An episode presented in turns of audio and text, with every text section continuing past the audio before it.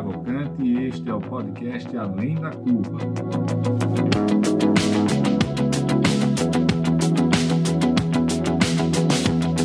Uma realização da DIP Brasil e da Match Academy.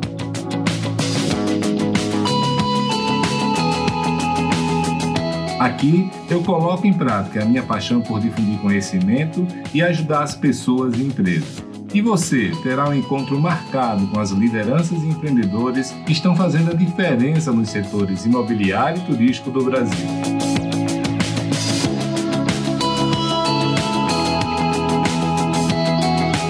Você já conhece a DIT Brasil? A DIT é a entidade de atuação nacional nos segmentos de comunidades planejadas, loteamentos, desenvolvimento urbano, multipropriedade, time sharing e investimentos imobiliários.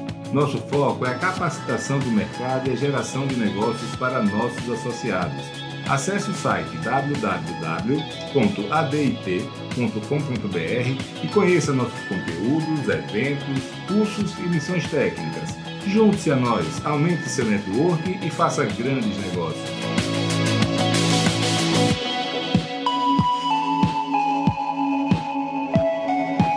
A MET traz para o Brasil um novo conceito de união entre conteúdo de qualidade e geração de negócios. Temos uma ampla gama de soluções para o fundo imobiliário, fruto de uma sólida rede de relacionamento com os principais gestores de recursos do Brasil. Se você precisa de recursos para seu empreendimento, fale conosco. Certamente teremos uma solução. Com os serviços de advisory e conselho de administração, as empresas poderão contar com toda a experiência, conhecimento, rede de relacionamento e dedicação pessoal de Felipe Cavalcante para planejar seu crescimento ou para reduzir a curva de aprendizagem nos setores de multipropriedade, time sharing, bairros planejados, loteamentos e complexos imobiliários turísticos. Já os cursos realizados pela MET apresentam assuntos muitas vezes inéditos no Brasil, sempre com viés prático e realizado pelos principais especialistas do país. Com o Advice Club, incentivamos o network e a troca de experiências entre empresários e executivos dentro de um ambiente único de transparência e colaboração entre os participantes. Através do movimento Somos Cidade, a MET está contribuindo para difundir o papel positivo do setor privado no desenvolvimento urbano e a importância de tornar as cidades mais acolhedoras para as pessoas. Com os podcasts Além da Curva e Somos Cidades, a newsletter Fica a Dica e o blog Para Reflexão, reforçamos nossa missão de reunir, simplificar e difundir conhecimento.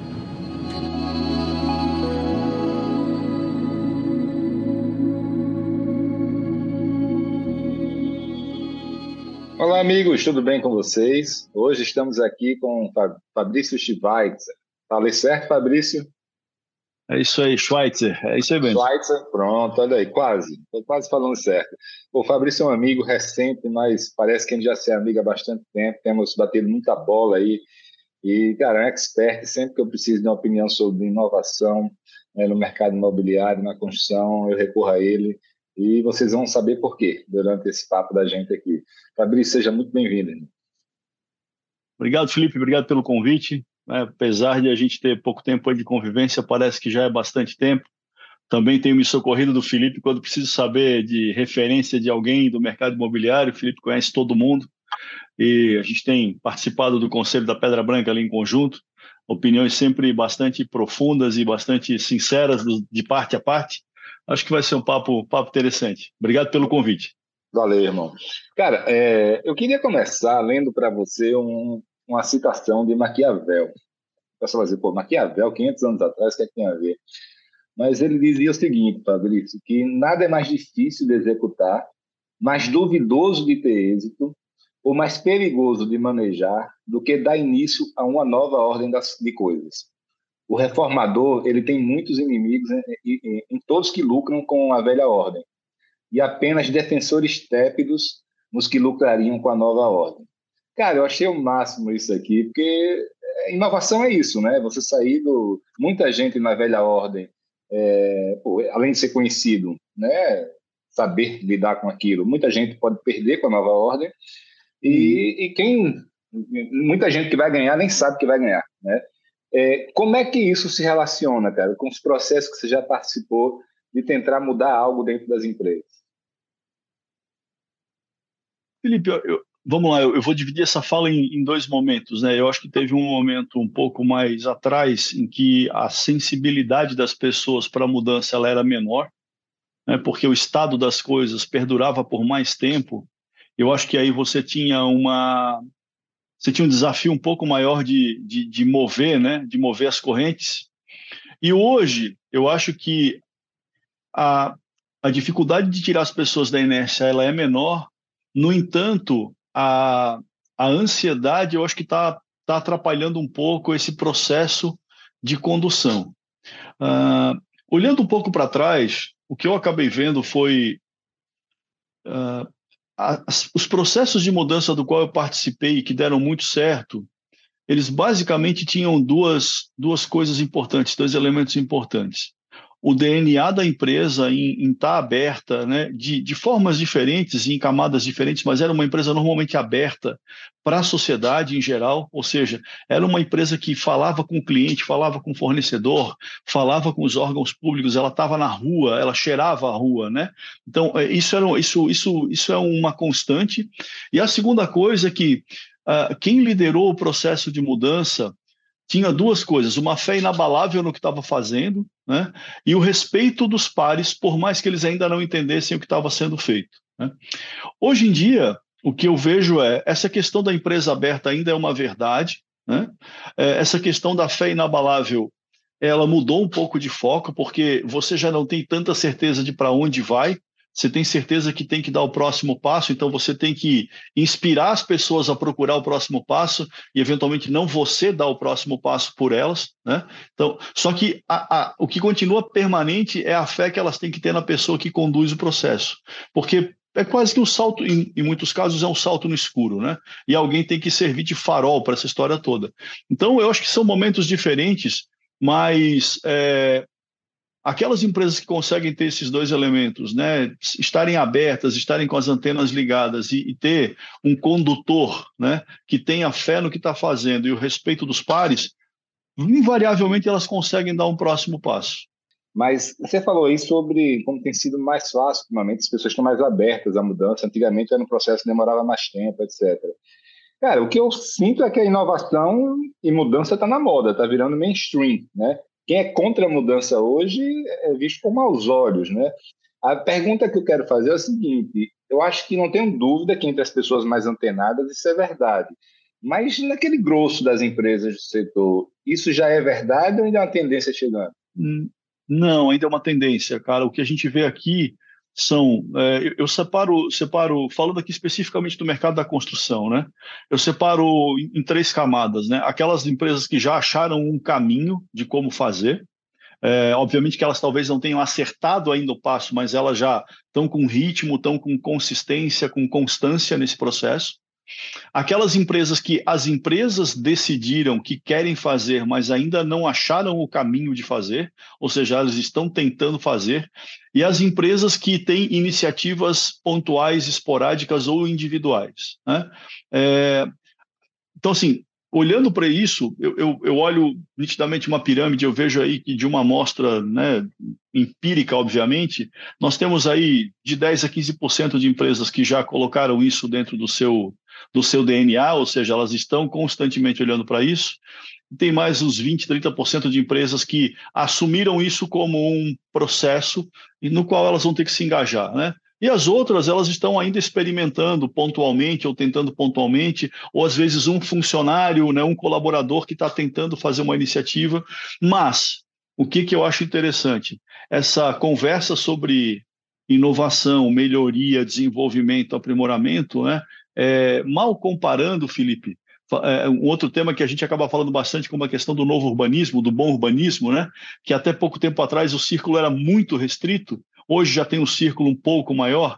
No caso dessa, da, da questão da inovação, da, da evolução, é, o que a gente vê hoje é, existe sim um caldo cultural dentro da construção civil para que se tenha fóruns de debate sobre esse tema. Né? Até pouquíssimo tempo atrás eram fóruns muito isolados, muito pontuais, e, e, o círculo de pessoas que falava disso era basicamente o mesmo círculo. Hoje a gente já vê outras pessoas puxando à frente, trazendo novidade, despontando no cenário. Ou seja, esse caldo está se formando, acho que ele já está bastante consistente. Cara, e tem uma, uma, uma questão que, para quem não está ouvindo, se chama FOMO, né? É o Fear of Missing Out, é o medo de ficar de fora, né? de perder o bonde. O cavalo selado está passando e você não subir nele. E nesse caso nosso, tem muito de, de pessoas estarem vendo, vendo notícias o tempo todo, né? E, e, dizer, pô, eu não posso ficar de fora, está acontecendo o chat GPT, GPT, o, o, o, metaverso, eu não posso perder isso. E eu sempre brinco, né? Já falei isso com você, é, do é, tipo da, da, do fomo do CEO, né? O, o, dono da empresa, o CEO, ele liga desesperado para a equipe e diz: olha, vocês têm que ficar por dentro disso, antenado. A gente tem que cair de cabeça nisso porque ele leu na revista, leu na internet. É, é, me conta um pouquinho sobre esse fomo da inovação aí no setor da gente. Eu, eu, eu, recebo né, quase todo dia aqui alguém me perguntando alguma coisa sobre isso, e com o tempo, no começo eu também acho que eu sofria um pouco disso, e com o tempo a gente vai amadurecendo, a gente sabe que as coisas acontecem rápido, mas é, é, obviamente que você tem tempo de resposta para algumas coisas, né? Então, o que eu o que eu tenho dito para todo mundo é assim: primeiro, cara, você faz bem feito aquilo que você tem que fazer. É, essa é a recomendação. Ou seja, teu empreendimento é bom, está no melhor lugar, você constrói direito, você alimenta o seu CRM corretamente, ou seja, cara, você não pode sofrer é, por uma coisa que em tese vai te afetar, né? é, sendo que você ainda não dominou aquilo que é básico da sua operação. Tá? A segunda coisa que eu tenho dito é: já existe hoje no mercado pessoas que têm acompanhado isso e que têm uma certa dimensão de, de como é que essas coisas vão acontecer. Então, ao invés de ficar lendo headline de notícia e tentando montar estratégia né, por tópico de site de notícia, é, cara, precisa se aprofundar. E se aprofundar, obviamente, são tecnologias relativamente complexas, são coisas novas. Isso você não aprende de um dia para o outro. Então é um processo. Cara, eu gosto muito de colocar tudo na visão de processo. E todas as pessoas que eu tenho visto quebrarem um pouco a cabeça e, e, jogarem até dinheiro fora são aquelas pessoas que pensam que a inovação ela é quase que episódica, né? Ela é um episódio é, que a evolução é um episódio. Evolução é processo, inovação é processo. E aí, quando as pessoas começam a olhar todas essas coisas a partir de uma perspectiva de processo, eu acho que essa questão do FOMO ela diminui um pouco. Né? É, obviamente que a gente todo dia é bombardeado por um monte de notícias, né? Agora ultimamente, as últimas duas semanas, o, o chat GPT vai basicamente eliminar aí metade dos, dos empregos do planeta. ninguém está falando, é... mais de, ninguém tá falando mais de metaverso, né? Agora é só Isso, exatamente, né? Mas a gente sabe que, assim, uh, as coisas não são tão simples assim, ou seja, isso não acontece de uma hora para outra. E uma outra coisa que a gente tem que ter em perspectiva, né? É quando a gente olha, por exemplo, principalmente para o Brasil, Brasil, né, os países que têm ainda menos aderência a, a, aos padrões mundiais, eles de certa forma criam barreiras de entrada e barreiras de funcionamento, né, que retardam às vezes o efeito dessas coisas. Então, essa interpretação de cenário, essa interpretação de contexto, como as coisas acontecem, se você adquire mais capacidade de fazer essa leitura, com certeza esse fomo ele vai diminuindo, né? Então, o que eu tenho tentado estimular é que as pessoas se informem, estudem, entendam entendam os cenários, porque eu acho que na medida em que elas conseguem avançar nisso, essa síndrome do FOMO ela, ela acaba diminuindo. Mas com certeza todo dia alguém me liga é, sofrendo porque alguma tecnologia aí vai substituir ele ou vai acabar com o negócio dele. Mas não é, não é bem assim que as coisas acontecem. Vou falar nisso. Você consegue enxergar alguma disrupção em ambos, o setor da construção e setor imobiliário, uma disrupção que efetivamente esteja ameaçando construtoras e incorporadoras? Não, Felipe, ainda não, ainda não cheguei a ver nada assim que de verdade é, faça um, um, um, turnaround né, completo na construção civil. É, eu, eu, tenho tentado estudar a construção civil mundo afora, né? É, olho para os outros países, os desenvolvidos e os menos desenvolvidos, e a grande verdade é que a gente tem variações de sistemas construtivos, variações no modelo de financiamento, mas ainda não, não vi nada que assim fosse uh, que tivesse Ameaçar, né? efetiva, né? é, efetivo impacto no modelo de negócio ou no modelo construtivo. Né? É, eu, eu, sou há muito tempo acompanho a questão de, de, de industrialização, né? a obra a obra industrializada, a construção off-site, né? e assim nos países em que a construção off-site ela é mais desenvolvida, ela não passa de 15% do setor. Né? Mesmo em países como Dinamarca, Noruega, Finlândia, Rússia, né? países que têm características climáticas em que o cara só consegue construir no verão, não consegue construir no inverno. Né? Ou seja, esse cara tem um, um estímulo absoluto para poder fazer de uma forma diferente. Mesmo nesses países, a gente ainda vê Uh, de certa forma, um modelo de uso intensivo em capital, com longo prazo de financiamento, né? É, uma restrição de, de, de, de, acesso à moradia ou por valor do imóvel ou por renda, né? ou seja, a matriz ela varia um pouco, mas ela é a mesma, e do ponto de vista construtivo, a mesma coisa. É, a gente, assim, existem, obviamente, um lugar usa um pouco mais de material A, um lugar usa um pouco mais de material B, se fala bastante da questão das impressões de casas, mas ainda não vi isso de verdade acelerar e pegar tração, né? Então, assim, eu acho que tem muita iniciativa, mas no curto prazo, estou falando aí dos próximos de 5 a 10 anos, eu não acredito que a gente vá ver assim uma bala de prata, sabe? Aquela coisa que foi lá e virou o segmento de cabeça para baixo. Por que é tão difícil fazer industrialização off-site, mesmo em lugares que tem essa um, um, um, um custo de mão de obra alto, ou questões climáticas ou culturais diferentes? Pensa, Vamos comparar um pouco com a indústria automobilística? E, e, e, tem um negócio que é legal a gente olhar, porque acho que ele, ele explica um pouco disso tudo. Lá na década de 70, mais ou menos, as cinco, o mundo era dominado por cinco, seis grandes montadoras mundiais. Né? E essas montadoras mundiais, elas uma hora sentaram à mesa e disseram assim: gente, nós estamos perdendo dinheiro por falta de integração da cadeia produtiva. Né? E aí criou-se os SKUs, criou-se a nomenclatura que ajudou a harmonizar essa conversa entre a indústria. E a partir dali a gente viu saltos de produtividade absurdos né? é, na cadeia produtiva automobilística. Né? Então, assim, esses caras fizeram em 40 anos um negócio espetacular. Se você olhar para a cadeia da construção civil no mundo inteiro, ela é completamente fragmentada. Nós não temos um player que sente à mesa e que consiga dizer: olha, gente, a partir daqui funciona assim, a partir dali funciona assado. Ou seja, essa cadeia ela é toda fragmentada é, e ela se comporta assim no mundo inteiro. Né? Não existe é, nenhum país em que existe que tenha um harmonizador, né? um, um orquestrador da cadeia.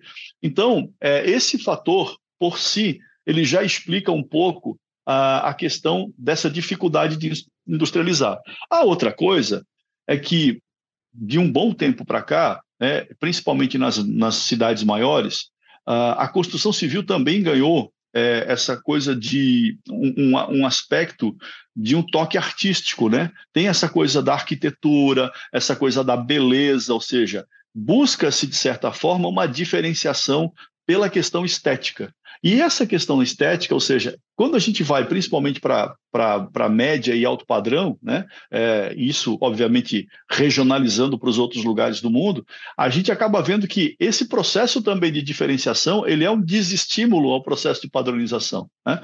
Então a gente tem de todos os lados, você está no mudo. É mais arte, né, nesse caso, assim, você, você tem um elemento que Exatamente. Então a gente ainda vai é, a, gente existe uma esperança de que a gente tenha um ganho de industrialização, principalmente no affordable housing, né? ou seja, nas camadas mais baratas, mas a grande verdade é que a gente ainda não achou a metodologia, o material, o formato para que se é, para que se expanda isso né, em larga escala.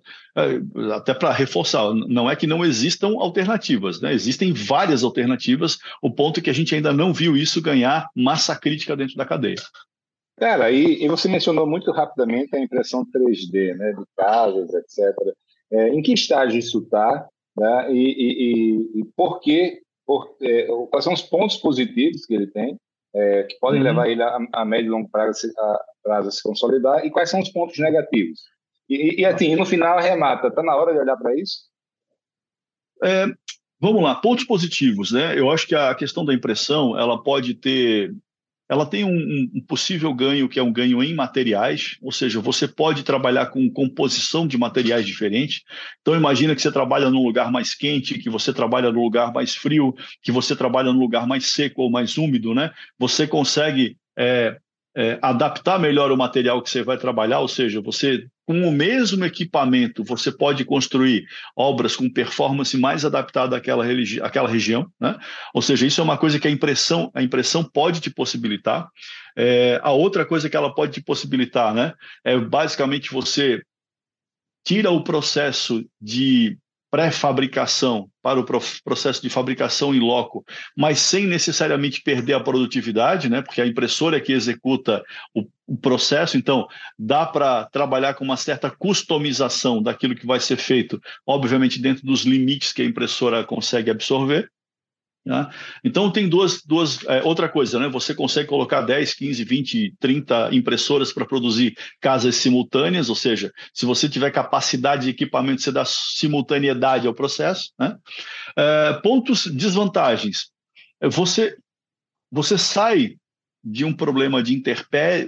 A ideia do, do, do, da construção off-site, a construção em fábrica, é você eliminar a interpere, né, o tempo é, o clima dessa equação. Quando você volta para a questão da impressão da impressora, é, você de novo está no, no, clima, você está no tempo, está exposto. Então, componentes que têm um problema com água, por exemplo, você né, não neutralizou aquela variante. Né?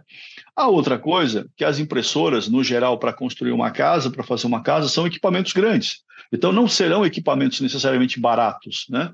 Então, isso pode ser um problema no médio e longo prazo, né? ou seja, você ter essa questão de investir num equipamento que não é um equipamento uh, barato e nem pequeno de ser transportado. E aí, pelo fato do tamanho, também ele te dá um outro problema. Nós, por enquanto, a gente vê muita coisa sendo proposta para impressão de casas, mas pouca coisa sendo proposta para impressão de prédios, né? Porque um dos problemas é a dimensão. Né? É, eu, eu, eu acredito que a gente tem que acompanhar esse processo, tá? mas ainda não acredito que ele seja de verdade uma equação, uma solução viável em larga escala uh, para a construção civil. Acho que a gente ainda está um pouquinho longe disso. Bacana. É, e tem uma coisa que eu tenho ouvido falar cada vez mais, Fabrício, assim, né, é que é madeira, né? prédios, uhum. É, como é que é, cara? Explica para a gente aqui. É, dá para fazer prédio já é, de madeira? Tem, né? A gente tem aí prédios mundo afora de 30 andares, 35 andares, né? feitos todos em madeira. Japão, Noruega, né? eles já, já dominam essa tecnologia. A Alemanha domina essa tecnologia. Uh, no Brasil, a gente está começando, sim, está começando, né? A gente tem algumas iniciativas uh, um pouco menores aí, e agora começam a entrar as, as grandes iniciativas né, em madeira. Uh, eu, particularmente, é um, é, eu, é um material que eu, que eu gosto e acredito bastante, porque se, se ele der certo, né, você inverte a matriz de captura de carbono da, da, nossa, da nossa cadeia, né, que é um impacto importante. A gente um metro cúbico de concreto gera bastante é, emissão de carbono e quando você coloca a madeira na equação você inverte essa matriz, né? Então eu acho que tem muita coisa para a gente evoluir. Acho que falta ainda o que um pouco de atenção governamental a isso, ou seja, um estímulo governamental no sentido de massificar um pouco o uso e de é, estimular que as pessoas aprendam né, a trabalhar com a madeira, a usar a madeira como um elemento estrutural, não só como um elemento de acabamento. O grande ponto para mim sobre a madeira é assim: a gente tem uma concorrência bastante cruel sempre no negócio da madeira, que ela concorre com a pecuária e com a agricultura, né? E com a celulose. Então, eu acredito que a madeira ela vai passar por ciclos de ciclos de, de maior uso e ciclos de menor uso, dependendo do seu custo. Porque em momentos em que a celulose esteja, esteja, sendo muito demandada, a celulose pode ser um concorrente importante da madeira para a construção civil, da madeira engenheirada. Né?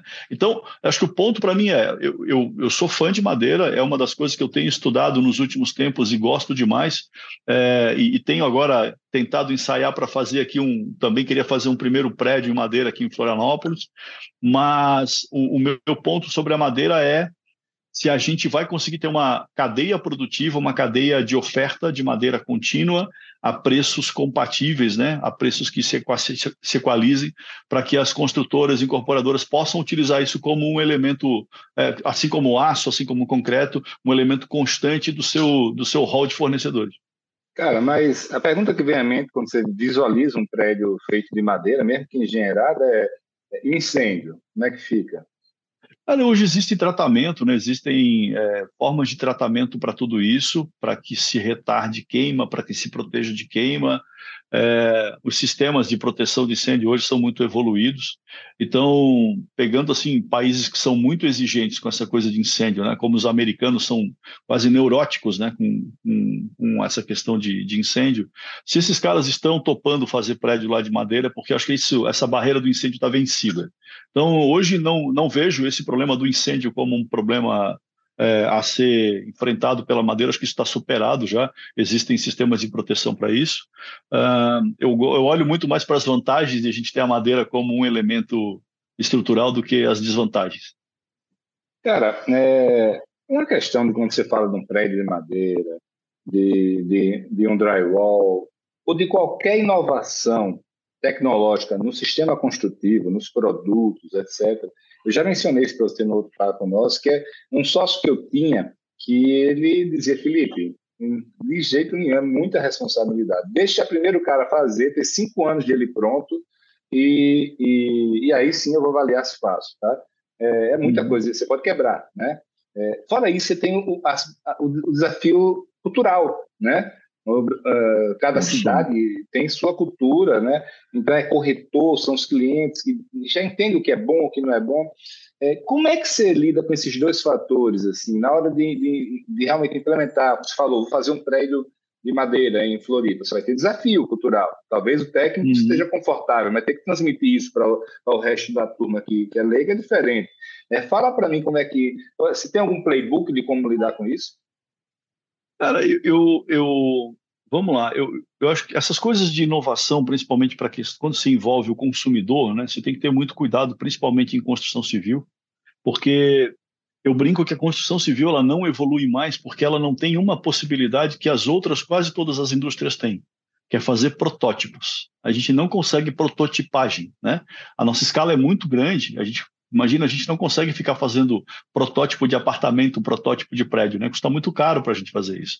E se pegar as outras indústrias, os caras conseguem prototipar as coisas e testar os protótipos, né? O, o que a gente tem feito aqui, Felipe, e tem, sempre tem tomado esse cuidado, nós entendemos que existem públicos que são existem públicos e existem momentos e que te permitem fazer algumas mudanças de paradigma. Né? Então, eu vou dar um exemplo. Uh, quando você tem escassez de mão de obra, né, que você tem dificuldade de usar mão de obra para fazer a, a construção tradicional, e você tem ali o público ávido por eventualmente comprar o imóvel, normalmente nesses momentos esse público tá, tá ele tá apto para fazer um trade-off, ele topa fazer algum tipo de trade-off, né? Outra coisa que você tem, você tem públicos que são early adopters, né? você tem determinados públicos que topam testar coisas novas. Né? Então, por exemplo, o prédio de madeira hoje, por incrível que pareça, quando eu converso, ele é mais bem recebido na alta renda do que na média e na baixa renda. Então, hoje, se eu fosse fazer um protótipo, um teste com um prédio de madeira, por mais talvez é, que possa parecer, eu prototiparia ele na alta renda, não na baixa renda. Por quê? Essas pessoas estão mais adaptadas e têm convivido com isso ao, né, ao redor do mundo, em viagem, têm visto isso e tal. Então, é, tem um pouco dessa coisa de escolher momentos e públicos que topam aquele tipo de trade-off, ou aquele tipo de alternativa. Então, acho que a habilidade, se, se eu colocasse um ponto aí de destaque para quem está nos ouvindo, é, cara, analisa qual é o público que topa aquele tipo de, de mudança, ou se o momento social ou econômico né, pode te permitir isso. Porque, às vezes, por exemplo, a gente entrou bastante agora numa conversa sobre ESG. Né? Eu acho que as pessoas não têm noção é, de quanto que um metro cúbico de concreto gera de emissão de carbono, quanto que o tijolo gera de emissão de carbono. Ou seja, Será que essas pessoas, se convencidas, não estão aptas, elas não topam fazer uma troca entre uma coisa e outra? Né? Então, eu acho que a gente vai ter que começar a fazer a, as mudanças e as propostas, trazendo um pouco mais de informação para a mesa. Né? O seguinte, que um prédio, né, imagine que daqui a algum tempo, um prédio feito de madeira, ele pode, ao invés de pagar condomínio, receber receita, porque ele está capturando carbono. Né? Então, eu acho que é questão de achar os elementos, achar o público que pode consumir aquele tipo de coisa, e tem momentos específicos que a gente pode colocar isso na mesa com um pouco mais de, de confiança. Fabrício, pelo que você está falando, vê se eu entendi bem. Salvo aqueles produtos que são feitos para quem paga parcela, quem está comprando parcela, né, que precisa de uma casa, de uma moradia, é, os outros vai ser muito mais uma questão de nicho. Ou seja, não vá no all-in, Tenta achar um nicho de early adopters que, que você vai dar informações, talvez uma causa, né? É, é, e eles vão testar. É isso aí, exatamente. Você vai ver que tem cidades que tem mais, né? Cidades são mais aptas para uma coisa ou mais aptas para outras. Então, e, e eu acho a que a gente tem que se valer. Desculpa interromper, mas a própria credibilidade do player que está é, propondo tá, também interfere, né? E é nessa hora que a marca, a gente sabe que a marca faz diferença, né? Ou seja, aquela, aquela empresa que tem um bom histórico, né? Que entregou sempre bem, que cumpriu seus combinados e tal. Essa empresa normalmente é aquela que está mais apta a fazer algum tipo de movimento nessa linha com sucesso. Ou então aquele clássico, quem não tem nada a perder.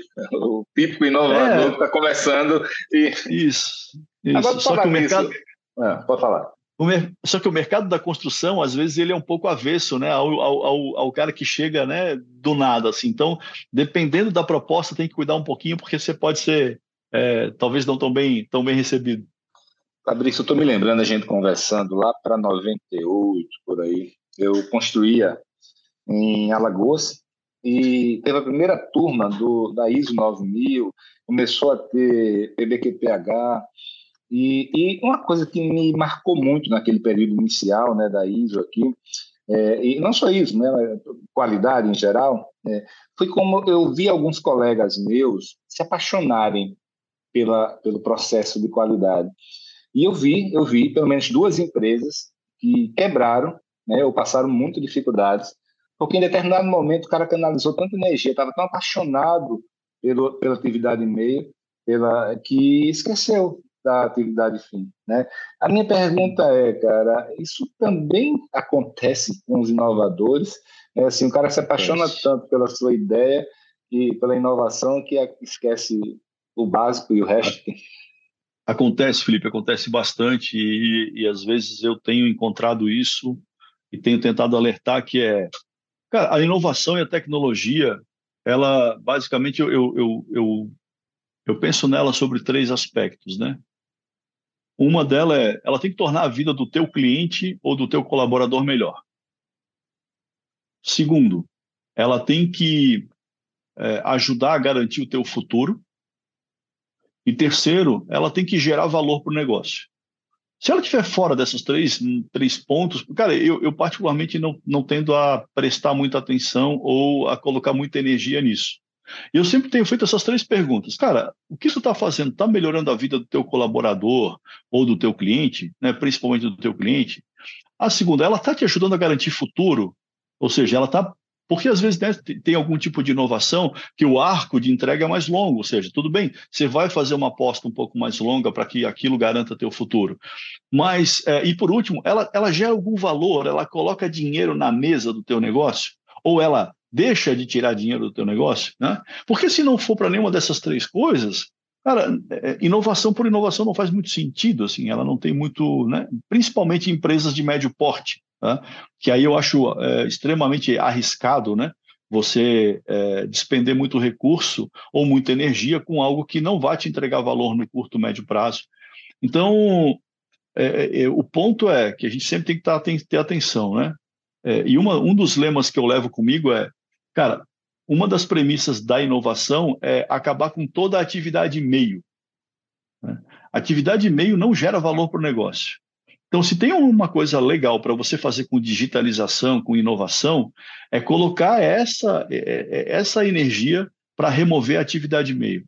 Atividade meio não gera dinheiro, ela só come dinheiro do teu processo, ela só deve ser feita se for estritamente necessária. Né? Então, e aí tem gente que inverte isso, ou seja, ela transforma esse processo, assim como o da qualidade, assim como o da inovação, numa atividade meio. Né? E, no fim, assim, não tenho visto isso funcionar muito bem, não.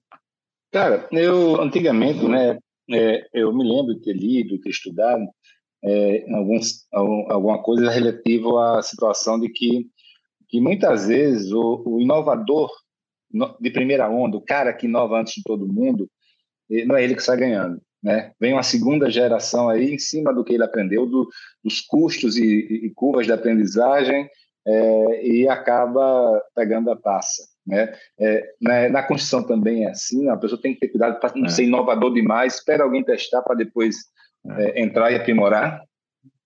Tá te falando aqui um cara que já fez isso, né? Ou seja, eu já tentei ser o primeiro, já quebrei bastante a cabeça, gastei talvez mais dinheiro do que eu deva ter, deveria ter gasto. Uh, e, e, cara, essa, dosagem ela é difícil, né? Você não está nem muito atrás, nem muito à frente, né? Ou seja, você achar o timing disso.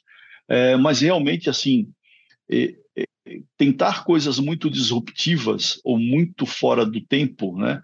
Normalmente elas custam muita energia e dinheiro. E você tem que cuidar com isso, porque às vezes isso, obviamente, pode te posicionar como um player inovador, como um player diferente, né? Mas pode causar uma baita distração e uma baita perda de energia. Então, é difícil fazer isso. É, por exemplo, vamos pegar aí metaverso, né? É, você está, tipo, estou atrasado, estou adiantado ou estou no timing do metaverso? Cara, é uma pergunta muito difícil de ser respondida, né? É, agora... Essa eu acho fácil, cara. É, não, sim, é porque o, o, problema é que às vezes a virada é muito rápida, né?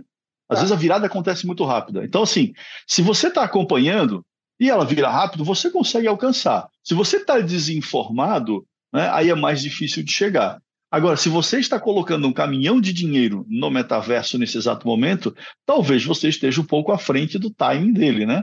Então, é, é essa, essa esse time ele é muito difícil. Mas o que, que acontece? Se você tem participado dos fóruns, se você está discutindo, se você está lendo, se você está se informando, você meio que vai criando ali um, uma autocalibragem sobre isso, sabe? Você vai criando um termômetro para saber em que velocidade que você deve andar em relação àquilo. Mas, cara, é, é um risco que eu acho que vale a pena você ter na sua frente essa coisa de se estou um pouco adiantado, um pouco atrasado, obviamente que tirando aqui as exceções, né, os extremos, é, no geral, cara, o fato de você estar tá inserido naquele ambiente já te tira o risco de você estar tá fora daquele jogo. De levar, né? de levar um, um, gol nas costas, né?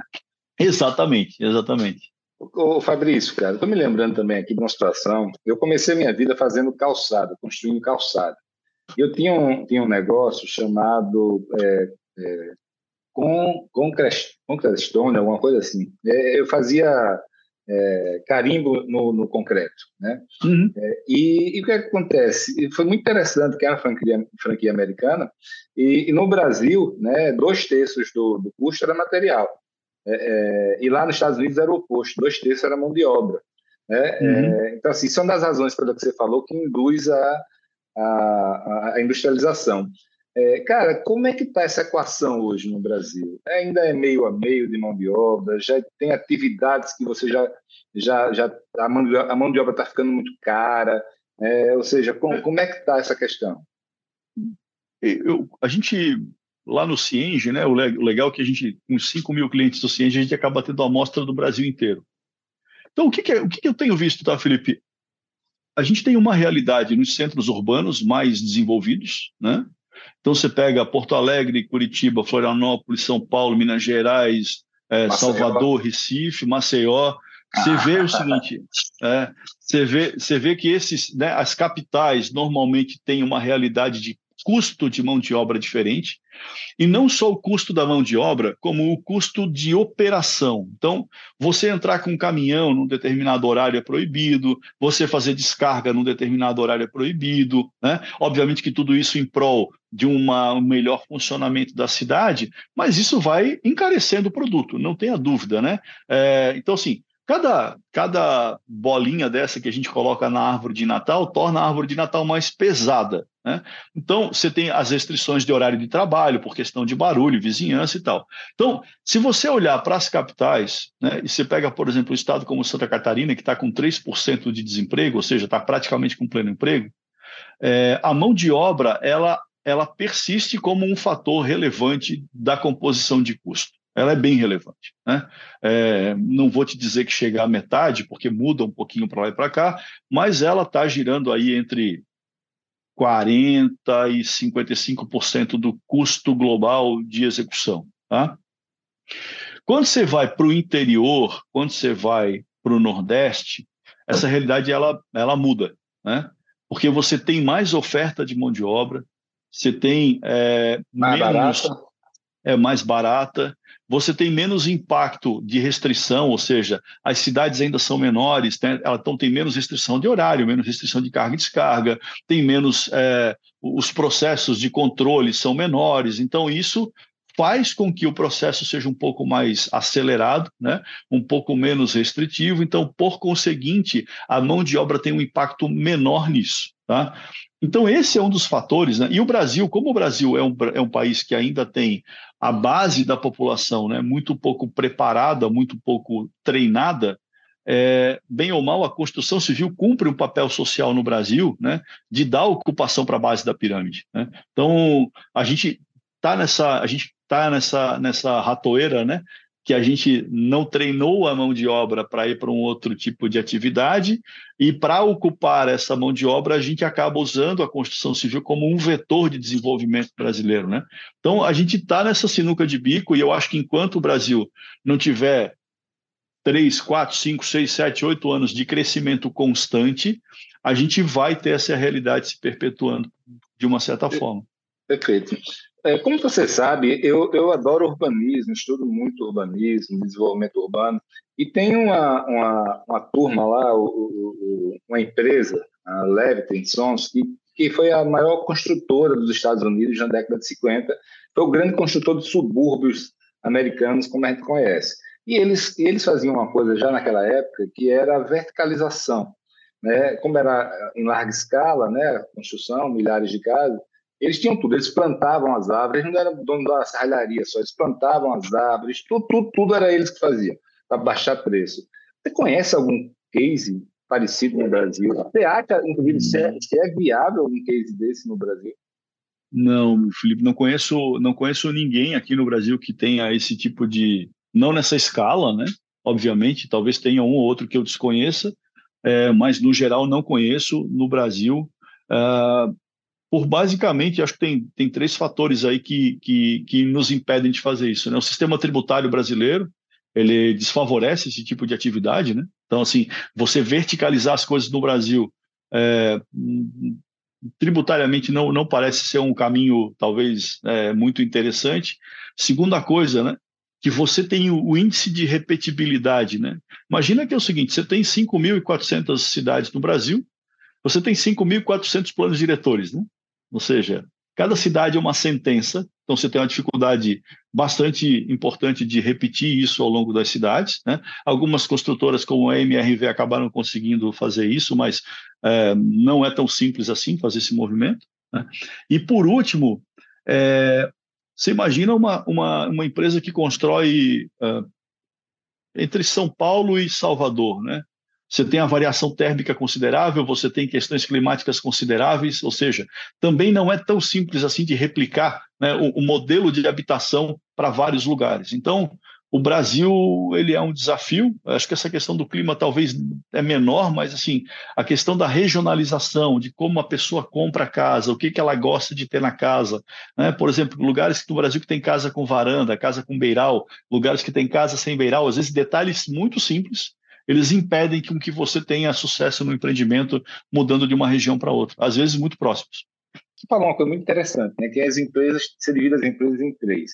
As que já acharam seu caminho na inovação, as que meio que decidiram, mas não acharam é, o seu caminho, e aqueles que têm é, questões pontuais, esporádicas, ou até de, de, de, é, pessoais. Né? É, o, hum. a minha pergunta para você é o seguinte: eu sou uma empresa, eu não achei meu caminho ainda eu estou na fase 2 ou 3 lá. Ou, ou eu ainda estou na esporádica, ou eu ainda quero achar meu caminho. Qual é o, o, o, o manual aí? O que é que eu devo fazer, cara? Cara, não, primeiro que não tem manual, assim, acho que não tem um caminho, não tem um caminho só para isso. Acho que importante é um, você tem que fazer o um exame de consciência lá e ver se a tua empresa tem DNA para isso se você quer se envolver com isso. Porque, cara, tem que ter disposição, cara. Tem que é, vai ter que estudar, vai ter que abrir a empresa para conversar com outros, vai ter que atravessar a rua, andar na rua e sentir um pouco do que a rua está falando, né? Tem que participar de evento. Tempo, não é isso? Exatamente, tem que se dedicar, tem que dedicar tempo e energia, ou seja, isso tem que vir para frente da prioridade. A segunda coisa é se você tem alguém dentro da sua empresa que possa te ajudar nesse processo, ou se você é essa pessoa, né? Porque assim, isso é, é, um processo de dia a dia. Todo dia você tem que tratar disso, tem que falar disso, tem que fazer algum tipo de movimento, algum tipo de conversa. Então, o processo de sustentação disso, ele é relativamente uh, penoso, assim, porque ele é, é, exige trabalho, exige energia. Né? Então, acho que o ponto é a primeira coisa é saber se você está pronto, se tem, se tem consciência disso, e a segunda é se você quer colocar isso na ordem do dia, seja você mesmo como dono, como, como sócio, né? ou que você tenha alguém dentro da empresa. Agora, o fato de ter alguém dentro da empresa não quer dizer que você possa terceirizar o assunto, né? porque esse é o tipo de assunto que, se a cúpula da empresa não se envolver, é, eu não vejo funcionando assim. as empresas que terceirizaram isso para um setor isolado e que a alta direção, de certa forma, não se envolveu nessa conversa ou não respaldou fortemente isso, é, no fim vira, vira mais um programa interno da empresa que está lá acontecendo, mas que vai ter pouco êxito.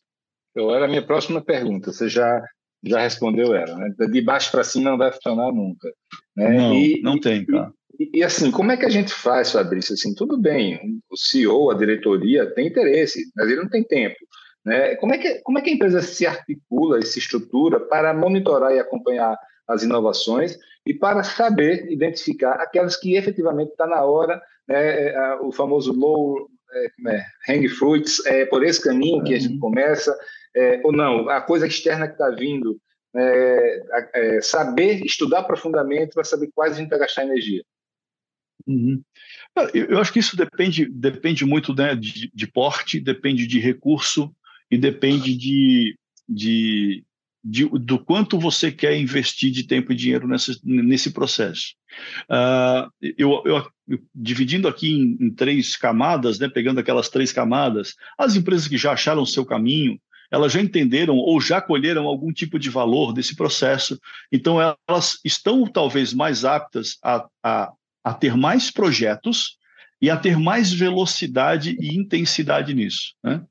As empresas que estão na, na, na, na faixa do meio, que são aquelas que já entenderam a importância, já conviveram com isso, a minha sugestão é que elas não tenham muitos projetos e que elas tentem colocar esses projetos a serviço daqueles processos estruturantes da empresa. Então, processo orçamentário, processo de planejamento, processo de venda, ou seja, a inovação ela entra sustentando uma melhoria de processo para que a empresa ganhe condições de melhor performance. Né? E aquelas que estão lá no finalzinho, que estão começando agora, é, essa aí, normalmente você tem alguma coisa que você faz na sua empresa que está sendo muito mal feita ou feita com baixa produtividade. Comece por projetos pequenos, faça um pequeno projeto, Normalmente, aquele projeto que eventualmente não vai demandar grande recurso, basicamente vai demandar algum tempo, talvez um pequeno investimento, né? Porque realmente você não tem intimidade com isso e tentar é, abrir quatro, cinco, seis frentes e tocar quatro, cinco, seis projetos, colocando bastante gente e bastante energia. Se você não domina isso, a chance de gerar um processo de frustração para todas as partes é grande. E aí você cria lá uma ferida que demora muito tempo para cicatrizar, você fica muito tempo sem falar disso de novo. Né? Então, acho que o, cuidado para mim é esse. É não transformar isso num, numa fratura, né? Ou seja, é fazer isso de uma forma que, caso dê errado, e vai dar errado, né? é certo que vai dar errado, ou seja, esse processo de aprendizagem é um processo de erro e acerto, que esse erro não cria uma fratura ao ponto de a empresa renegar esse processo e você não conseguir né, manter outras iniciativas. Ficar traumatizado, né? Mas é. eu aprendi com você que existem dois tipos de, de colaboradores na empresa, né? Os inquietos e os reativos, cara. Fala para gente desse perfil, desses dois perfis, e de como a empresa deve lidar com cada um deles. Então, eu acho que a gente, a gente, deve, a gente deve transformar, na medida do possível, os reativos em, em pelo menos ativos nesse processo de melhoria. E os inovadores, os inquietos, né, a gente tem que estimular, porque eles são aqueles caras que normalmente provocam a mudança, só que eles te dão um trabalho danado, né, porque eles mexem nas estruturas.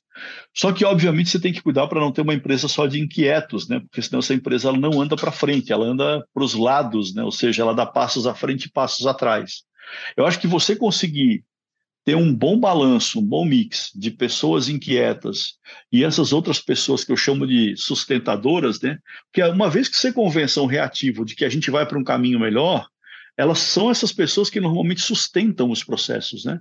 E, e não adianta você é, fazer processos de inovação é, contínuos sem que você possa eventualmente estabilizar aquele processo, até para medir se aquele processo está dando resultado efetivo ou não. Né? Então, empresas que montam e desmontam seus processos de forma consecutiva, elas têm muita dificuldade de ter a métrica para saber se aquilo está andando para o lado, né, para o melhor lado possível. Então, eu, eu gosto bastante de ter um, um, grupo, eu uso, eu gosto de usar uma proporção de dois para de, de dez, dois inquietos para oito para oito sustentadores, né? Então, assim, você precisa ter é, a inquietude na proporção em que ela consiga mobilizar todos, mas não na proporção em que ela consiga causar um certo caos, né? Porque tem um pouco disso no processo de inovação, né? Ou seja, ele é ele é naturalmente caótico, né? Ele é naturalmente desestruturante, mas você tem que cuidar, você tem que fazer isso com certo balanço, porque senão você não sai desse looping de dar passos à frente, né? Criando patamares de, de, de melhoria. Se eu sou um inquieto, ouvindo esse podcast da gente aqui, e a empresa não está dando espaço para mim, o que é que eu devo fazer? Pô, Felipe, dentro do meu, do meu perfil sincero, cara, tem uma conversa franca com o seu par, ou com o seu chefe, ou com o dono da empresa.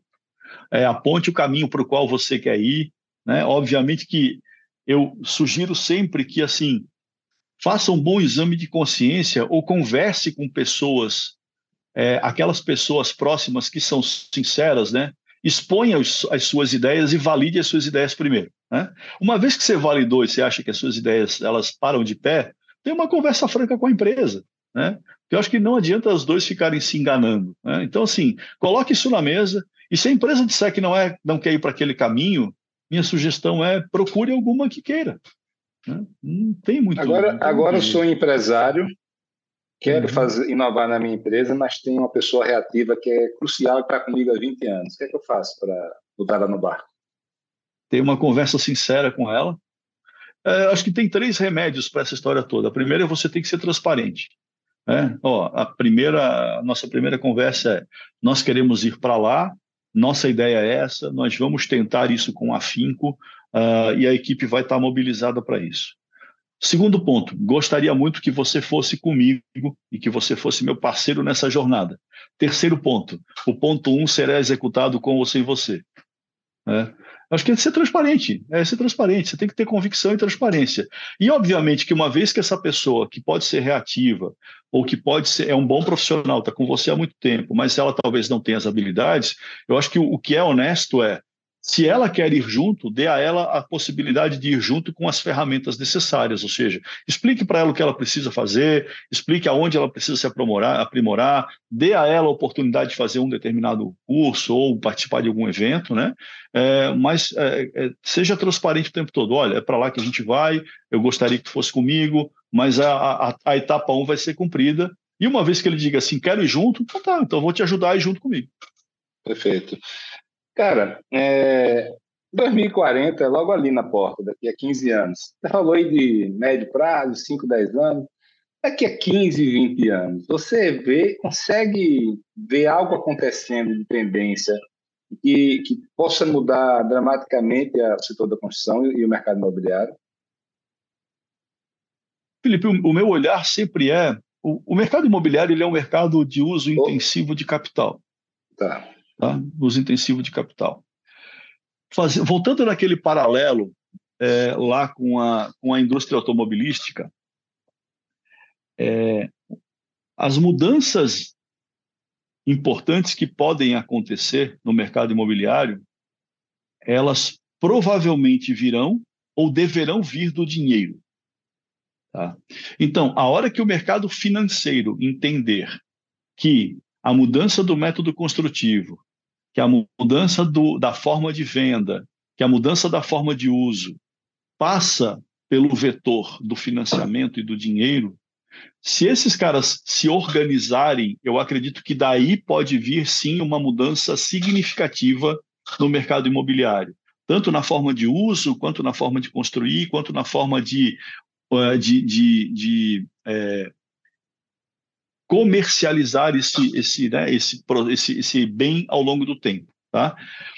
Enquanto a gente não tiver uma camada dessa que crie, digamos, um, um, um, vetor de, de impulso mais importante, ou seja, uma massa crítica mais relevante, eu acho que a gente vai ter melhorias na questão do uso da habitação, ou seja, essa questão da habitação é, inteligível, né, que ela vai te entender e vai conviver contigo com iluminação, com climatização, com uso de eletrodoméstico e tal. Acho que isso é uma coisa que vai andar bastante nos próximos anos, certo? Eu acho que a gente vai ver, aí sim, talvez um, um ajuste do comportamento do consumidor a gente vai ter mais pessoas usando o imóvel e menos pessoas tendo o imóvel como patrimônio, mas talvez tendo é, uma cota de um fundo ou tendo, né, travando isso de alguma outra forma. Mas uma mudança mais significativa para mim, ela depende de uma decisão do mercado financeiro é, ou do mundo financeiro que, que, que, de certa forma, impulsiona ou sustenta o mercado imobiliário. Eu estava me lembrando, quando você estava falando, que a gente tem que fazer a pergunta inversa também. É, o, o, não é o nome lá da, do dono da Amazon, Jeff Bezos, né? Jeff ele, Bezos. Ele fez, ele fez um comentário que foi o seguinte: foque sua estratégia não na, no, na inovação e no que vai mudar, mas foque no que não vai mudar. Por exemplo, todo uhum. cliente sempre vai querer um produto de qualidade, no menor preço possível, entregue o mais rápido possível.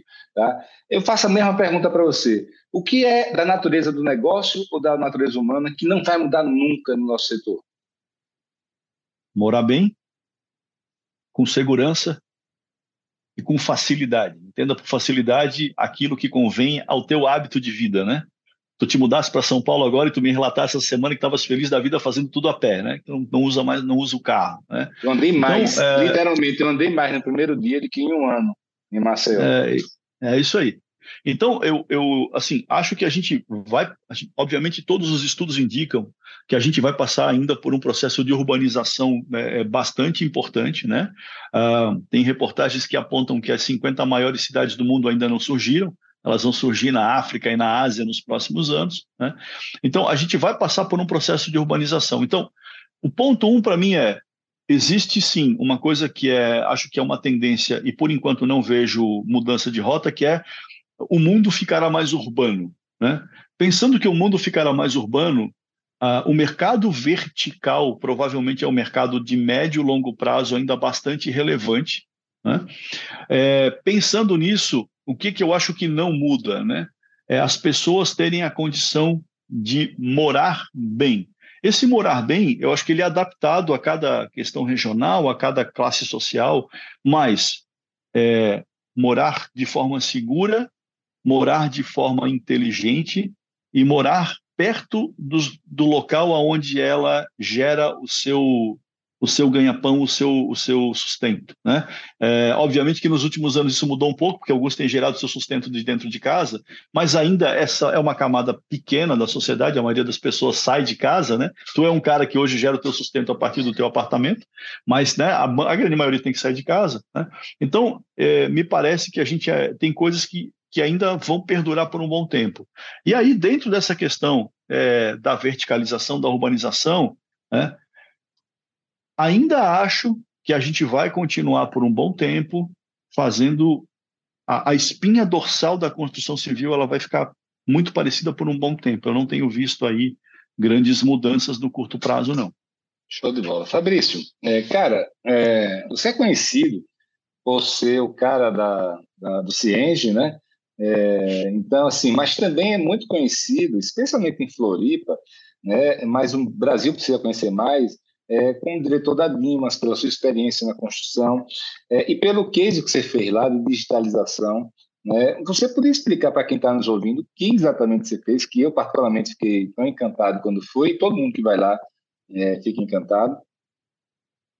Então, Felipe, foi basicamente um resumo dessa conversa toda que a gente fez, né? É, lá em 2000 e 2014. Então, isso 2000... tudo que você está dizendo aí não foi só aprendido em livro, não, né? Não, cara, é, eu, eu, quebrei bastante pedra para chegar aqui e, e, tentar dar opinião sobre essas coisas, né? A, a gente tinha, em 2015, eu era diretor da Dimas Construções, uh, e a gente, obviamente, a empresa estava super bem, estava bem resolvida, assim, com performance de venda, bons produtos, uh, e eu brinco sempre que a melhor mudança é aquela que tu te antecipa e faz, e não aquela que o ambiente externo te obriga a fazer, né? Porque daí você controla ela e não, e não é obrigado a fazer a mudança porque algum fator mudou. É, eu propus na época para a empresa de a gente passar por um processo bastante importante de digitalização, porque eu acho que a gente poderia ter ganhos significativos de produtividade e de concentração de atividades em, em tarefas que geram valor e diminuição de atividades em tarefas que não geram valor. Obviamente, tentando buscar uma empresa mais rentável. Né?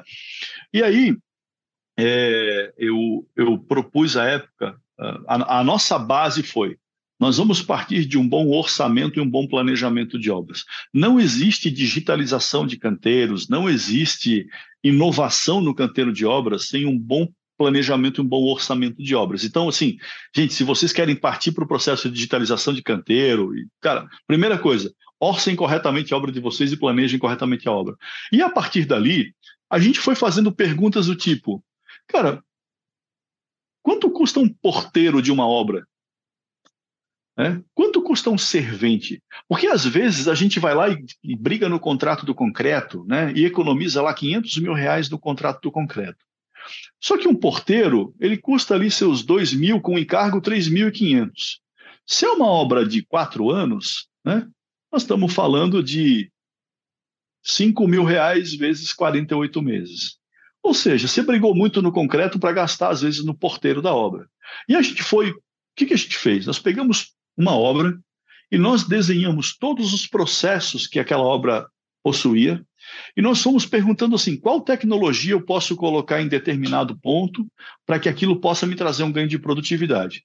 E depois nós fizemos um corte: qual tecnologia está madura, que a gente consegue utilizar, e qual tecnologia está imatura e que a gente não consegue utilizar?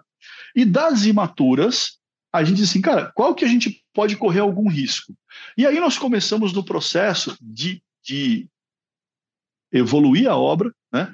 É, desde o portão. Então, aquela brincadeira que, gente, que, eu te mostrei lá, né, que não é brincadeira, hoje já é, já é realidade, de o, o, pedreiro, né, o funcionário da obra passar na catraca e ter o seu.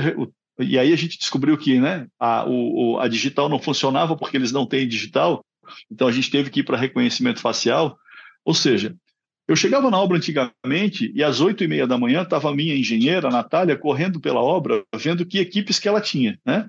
E hoje, uh, os colaboradores entram às 7h45 da manhã e às 7h50 ela olha para o dashboard lá do BI e ela sabe exatamente quem está na obra e que equipes que ela tem para poder fazer o ajuste do serviço. Então, e isso, obviamente, foi criando uma série de possibilidades, né? De, primeiro, mudar o perfil do meu engenheiro de um engenheiro resolvedor de problema para um meu engenheiro gestor de obra. Então, os engenheiros hoje eles são literalmente gestores de obra, né? eles gerenciam a obra. Segundo, o meu empreiteiro ele começou a ter ganhos de produtividade, ou seja, eu consegui equacionar melhor os meus contratos de empreitada, porque ele começou a ganhar mais dinheiro né, porque ele não precisava de tanta gente na obra quanto ele achava que precisava. Ou seja, você, eu ajudei você, a. Você virou um consultor barra auditor dele. Isso, exatamente, né? E a partir desse experimento que deu certo, que a gente começou ali com essa questão de, de catraca, né? E, e, tem um dado muito interessante: o Dimas, a Dimas não tem nenhuma autuação de Ministério do Trabalho nos últimos cinco anos, se não me engano. Ou seja, se o, se o colaborador não está com treinamento e a documentação em dia, ele simplesmente não entra na obra, não consegue entrar. Né? E aí, obviamente, é feito um, todo um processo lá para avisar a engenheira, avisar o empreiteiro de que tem que fazer aquela correção, e quando tiver feito, ele pode acessar a obra, é, até para não, não penalizá-lo né, na questão produtividade. Então, a gente foi fazendo esses processos e construindo essas camadas, né? Depois a gente foi para a área de planejamento e acompanhamento de obra. Chegamos até o ponto de os, de os colaboradores, os colaboradores se auto-apontarem dentro da obra. Né? Então, assim, é, isso foi achatando a hierarquia, foi tornando o processo mais ágil? Uh, pô, a Dimas roda sem papel já há quase sete anos, né? ou seja, não existe papel na obra. A auditoria da qualidade é feita de forma inteiramente digitalizada. Né? É, as visitas para inspeção à obra são muito poucas. Então, assim, a gente conseguiu hoje, de verdade, tornar o processo de qualidade, tornar o processo de acompanhamento de obra todo digital. E aí o que acontece? Quais são as vantagens? Hoje a gente consegue olhar para trás lá, né? É, e, e, e esse é o grande, a grande vantagem do digital. O digital deixa rastro. Né? Então você Legal. consegue fazer aferimento, você consegue fazer é, é, avaliações do que aconteceu que se tivesse no mundo analógico você não conseguiria. Então acho que o, a, Obviamente, assim, a empresa funciona muito bem, você teve lá, viu a, a obra funcionando, né? É, é, viu que era uma, uma menina, né, uma engenheira de 28 anos que tocava a obra, que dominava a obra, né, estava com tudo na sua mão. Mas eu acho que o, o grande, talvez o grande ganho que ela, a empresa tenha tido nos anos foi tudo que foi feito foi registrado, ou seja, tem dado de quase tudo disso aí. E aí, agora, né, depois de cinco, seis anos aí é, é com isso consolidado, a empresa vai para um outro patamar de análise de informação, ou seja, provavelmente ela vai ter ganhos de produtividade daqui para frente, baseados nesses últimos cinco, seis anos de registro digital do que aconteceu. Show de bola. Cara, e, e fala da sua passagem pelo Cienge, é, o que é que você fazia e o que é que você faz lá hoje? Eu Bom, eu fiquei esse processo de digitalização do Dimas, né? A Dimas usava o Cienge e eu ficava lá o tempo inteiro é, provocando o pessoal do Cienge para abrir as integrações, para abrir as APIs e para a gente poder ter provocando uma palavra elegante que você está usando, né? Isso, exatamente, né? Ficava perturbando, enchendo a paciência deles lá. E, e, a brincadeira até que eles fazem lá é que assim, pô, vamos diminuir o nível de reclamação, contrata o Fabrício, né? Tipo, traz ele para cá. É, é, eu entrei, eu entrei na, na, na, no Cienge como um diretor de inovação, e aí nós descobrimos que esse processo de inovação é, ele era mais fácil trazer ele de fora para dentro do que de dentro para fora. Então eu fiz um ajuste na estratégia de a gente abrir o ecossistema do Cienge, né? ou seja, a gente ter esse processo de integração realmente formalizado e organizado para a gente conversar com esses softwares que fazem as outras partes da cadeia da construção. Depois disso, eu fiquei um ano e um ano e alguma coisa como diretor de operações mesmo. Aí a parte de produto, marketing, comercial estava todo embaixo, né, da minha diretoria. Fiquei mais um ano como diretor de estratégia de mercado, porque uma das coisas que eu falava era o Ciente chegou num tamanho em que ele precisa virar um ente político, né? Ou seja, o que, que eu falo como ente político? Ele precisa se relacionar com as entidades, se relacionar politicamente né, com o CEBIC, com a ADIT, é, com a Abrainc, com o Secov, ou seja, ele tem que ter uma presença política nessas entidades, porque hoje, né, pelo tamanho que ele tem, ele é um player relevante e precisa ter esse, esse, esse perfil. Fiquei um ano fazendo esse trabalho né, de aproximar e acho que foi, foi exitoso. E aí eu, eu tenho uma coisa que é própria minha, eu divido a minha vida em ciclos de dois a três anos, né? E eu, a cada três anos, eu peço demissão de onde eu estou. Eu me imponho essa barreira de pedir demissão de onde eu estou. Às vezes, até para ser recontratado pela mesma empresa. Por que, que eu gosto de fazer isso? Porque eu gosto de encerrar os ciclos, né? Ou seja, o que que eu, o que que eu entreguei de valor, o que que eu fiz de interessante nesse ciclo de dois ou três anos, ou seja, o que que eu deixei de legado para essa empresa nesse período? E quando você divide a vida em ciclos mais curtos, isso fica mais explícito, fica mais fácil de se entender. E aí, chegou ao final desse ciclo, eu falei, pra, pra, conversando com vocês, olha, gente, eu acho que meu ciclo aqui encerrou e tal. E aí eles, é, eu já estava há um tempo é, querendo migrar uma parte da minha atividade para essa atividade de conselho, né? de ser uma, uma pessoa que tivesse menos tempo na operação e um pouco mais tempo pensando, ajudando na estratégia, é, é, cuidando de outras coisas da porta para fora. E aí eles me convidaram para ficar lá no papel de conselheiro, um conselheiro de negócio. Então hoje eu sou conselheiro de negócio do Cienge e também sou conselheiro do construtor de vendas, né, que foi adquirido pelo Cienge há dois anos atrás. Né? É, então, isso mantém esse meu caráter de envolvimento com a tecnologia, né?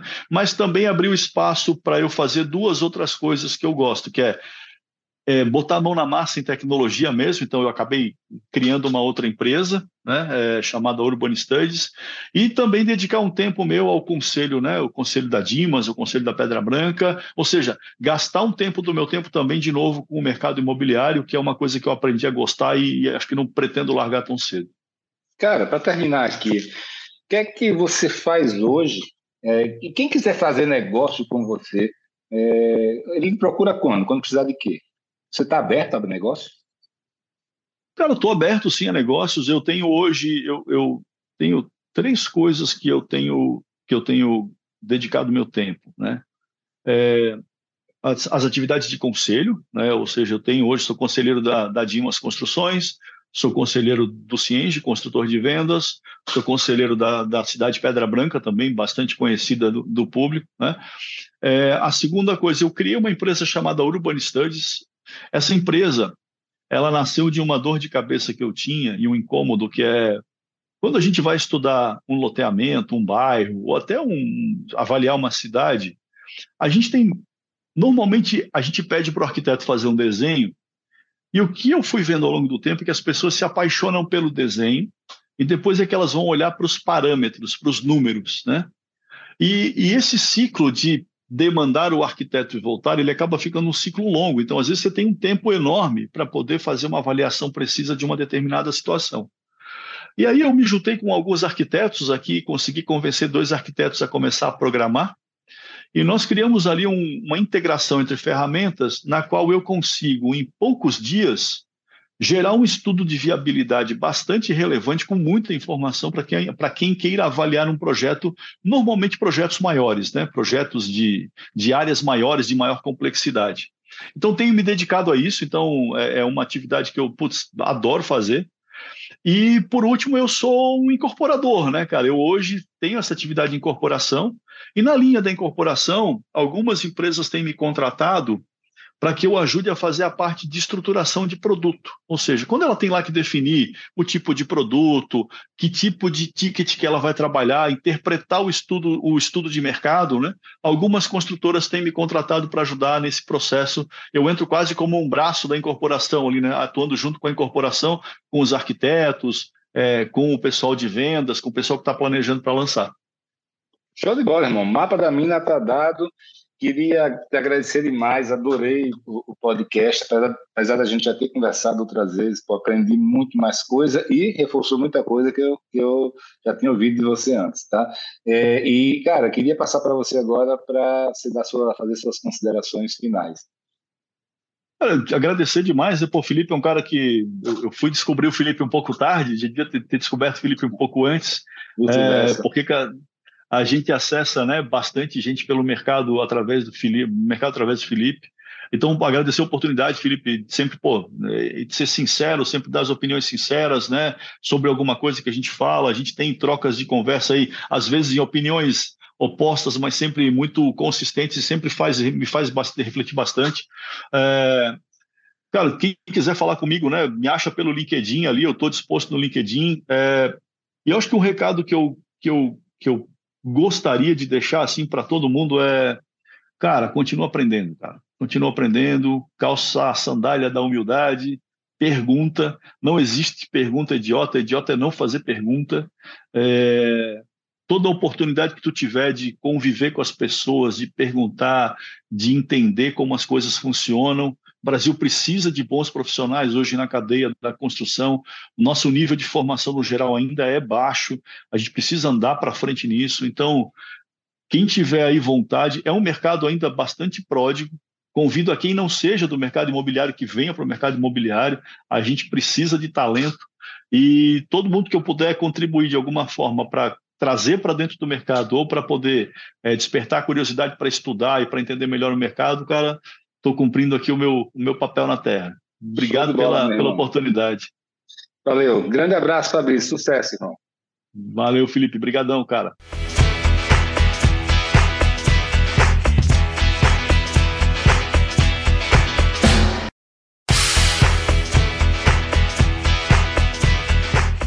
Pois é, amigos, termina aqui mais um podcast Além da Curva.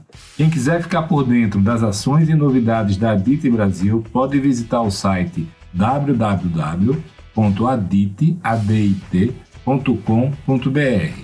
E quem quiser conhecer mais sobre os grupos Mastermind e as soluções de funding da Match Academy, pode acessar o site www.matx.com.br.